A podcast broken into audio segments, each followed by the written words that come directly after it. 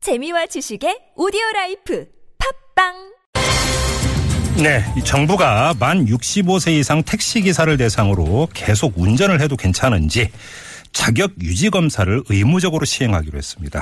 만 65세 이상의 운전자는 3년마다 그리고 70세 이상 운전자는 매년 이 검사를 실시한다. 이게 정부의 계획인데요. 택시 기사들이 반발이 아주 거셉니다. 오늘이었죠. 이 서울 개인 택시 기사 100여 명이 국토교통부 앞에서 직업 선택권 강탈이라면서 집회를 열기도 했는데요. 자, 이 문제 지금부터 자세히 짚어보도록 하겠습니다. 서울 개인 택시 연대 김동수 의장 전화 연결합니다. 여보세요. 네. 안녕하세요, 의장님. 안녕하세요. 네, 네. 안녕하세요. 예, 서울 예. 계획지연대 김동수 의장입니다. 네. 혹시 의장님 그 연세 좀 여쭤봐도 될까요? 예, 저 58년 4월 5일생입니다. 아, 그러면 의장님 같은 경우는 이 의무 검사 대상은 아니시네요, 일단. 예, 대상은 아닌데요. 네. 저 저도 앞으로 금, 금방 다치죠. 그렇죠, 그렇죠. 그래서 미연에 음. 이, 보- 이 법을 도입할 바에는 음. 좀 더 시차를 두고 네. 지금 현재 닥쳐 있는 그 선배님들의 네. 애환을 조금만 조금이나마 음. 덜어드리고자 솔선수범해서 연대해서 앞장서서 지금 이렇게 하고 있습니다. 알겠습니다. 뭐 조금 전에 이제 그 제가 말씀드린 것처럼 65세 이상 운전자는 3년마다 한 번씩 70세 예. 이상 운전자는 매년 실시한다는 얘기는 들었는데요. 주로 뭘 어떤 항목을 검사한다는 거예요? 지금 그렇지 않아도 그렇습니다. 저기 저 지금 현재 중상 3주 이상 나오면 예. 현재 진행되고 있는 법으로도 정밀 검사가 있고 그 다음에 서울시 교통 교통 문화회관에서 제공하는 교육도 필수해야 되고 그 여러 가지 필수로 다 해야 돼요. 잠깐만요. 의장님 삼주 지금 이상. 말씀하신 부상 3주 이상이라고 하는 게 택시를 타고 가다가 만약에 교통사고나 이런 게 나서 예, 예. 부상을 입었고 그 치료 기간이 3주 이상이 될 경우를 지금 말씀하시는 거죠? 네, 네. 예, 예. 지금 현행법이 그렇게 되고 있습니다. 예. 그런데 지금 악법 중에 악법을 도입하고 있어요 국토부에서 예. 지금 저 65세가 65세부터 70세를 얘기하고 있는데요. 네. 지금 노인 일자리가 없어서 날리고 네.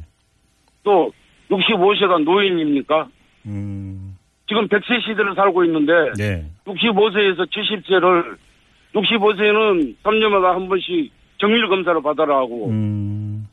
그, 저, 70세는 1년에 한 번씩 정밀 검사를 받으라고 하는데, 그 정밀 검사 저거, 그 기준도, 이, 저, 65세가 무슨 컴퓨터 같은 장난감을 만져봤겠습니까? 네. 아니, 검사를 어떻게, 지금 그- 어, 어떻게 하는데요? 그거 도입하는 검사 기기는 컴퓨터, 뭐, 장난감 같은 그런 컴퓨터로 장난감 같은 것을 이 65세, 70세 노인들한테 제공을 하고, 아, 거기서 합격을 하지 않으면, 예. 서울 서울이 아니라 전국에서 하나 있는 상주시 도로교통공단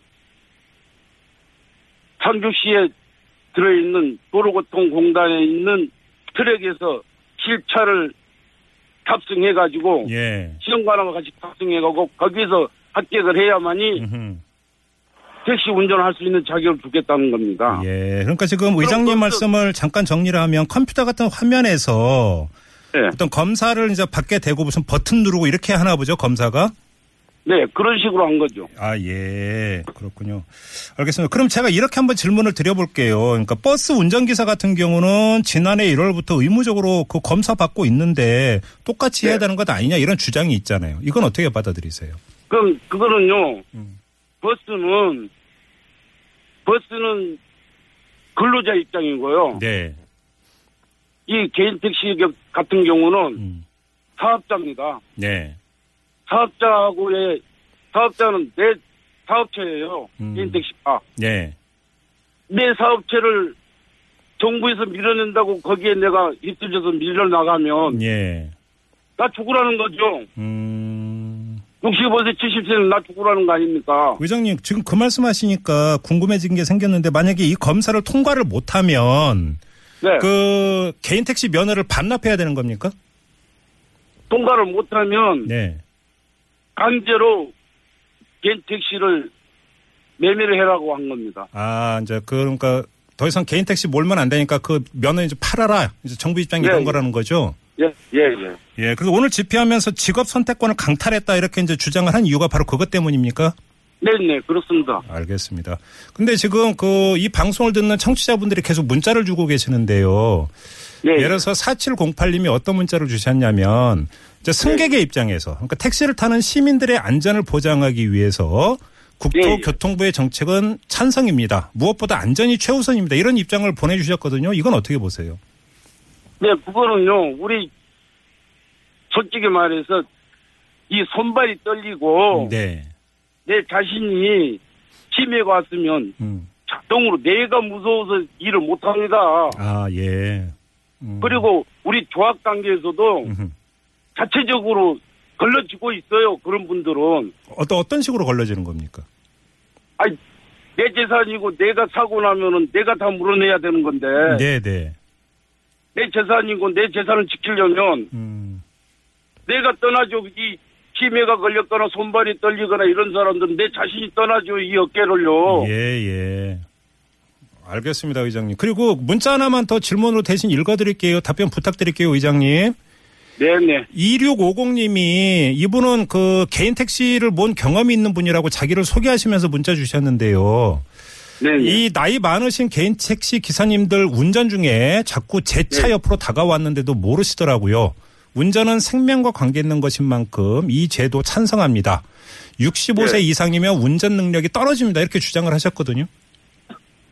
그러면 자 65세 65세 이상이 네. 운전 능력이 떨어진다고 그럼 자가용 65세 된 사람하고 택시 운전 65세 된 사람하고 한번 경주를 한번 해보자 할까요? 음. 누가 더 잘한가? 네네.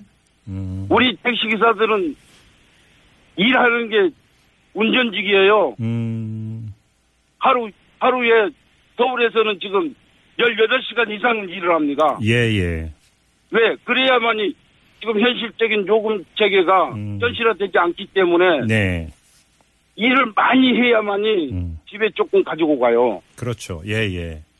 그러면 일본이나, 일본이나 선진 예국을 보다 보면은 음, 일본 같은 경우는 지금 택시 요금이 우리, 우리는 지금 4분의 1인데 일본 같은 데는 무서워서 택시를 못 한다고 지금 우리나라 사람들이 다녀와서 그런 얘기들 하더라고요. 예, 예, 예. 그러면 이 법령을 도입했으려는 음, 일본 일본 규제를 도입해 갖고 와서 지금 한국에다 도입을 하겠다는 거예요. 그러면 음. 일본처럼 요금 현실을 일본처럼 해놓고 한 5년이나 운영해보고 네네. 그 다음에 이 도입을 도입해도 되지 않아요. 알겠습니다. 지금 또 3019님은 젊은 네. 사람들은 힘든 택시 일을 안 하는데 너무 탁상행정 같, 탁상행정 같다고 또 이런 의견도 보내주셨어요. 자, 그래서 좀 그렇습니다. 여쭤보겠는데요.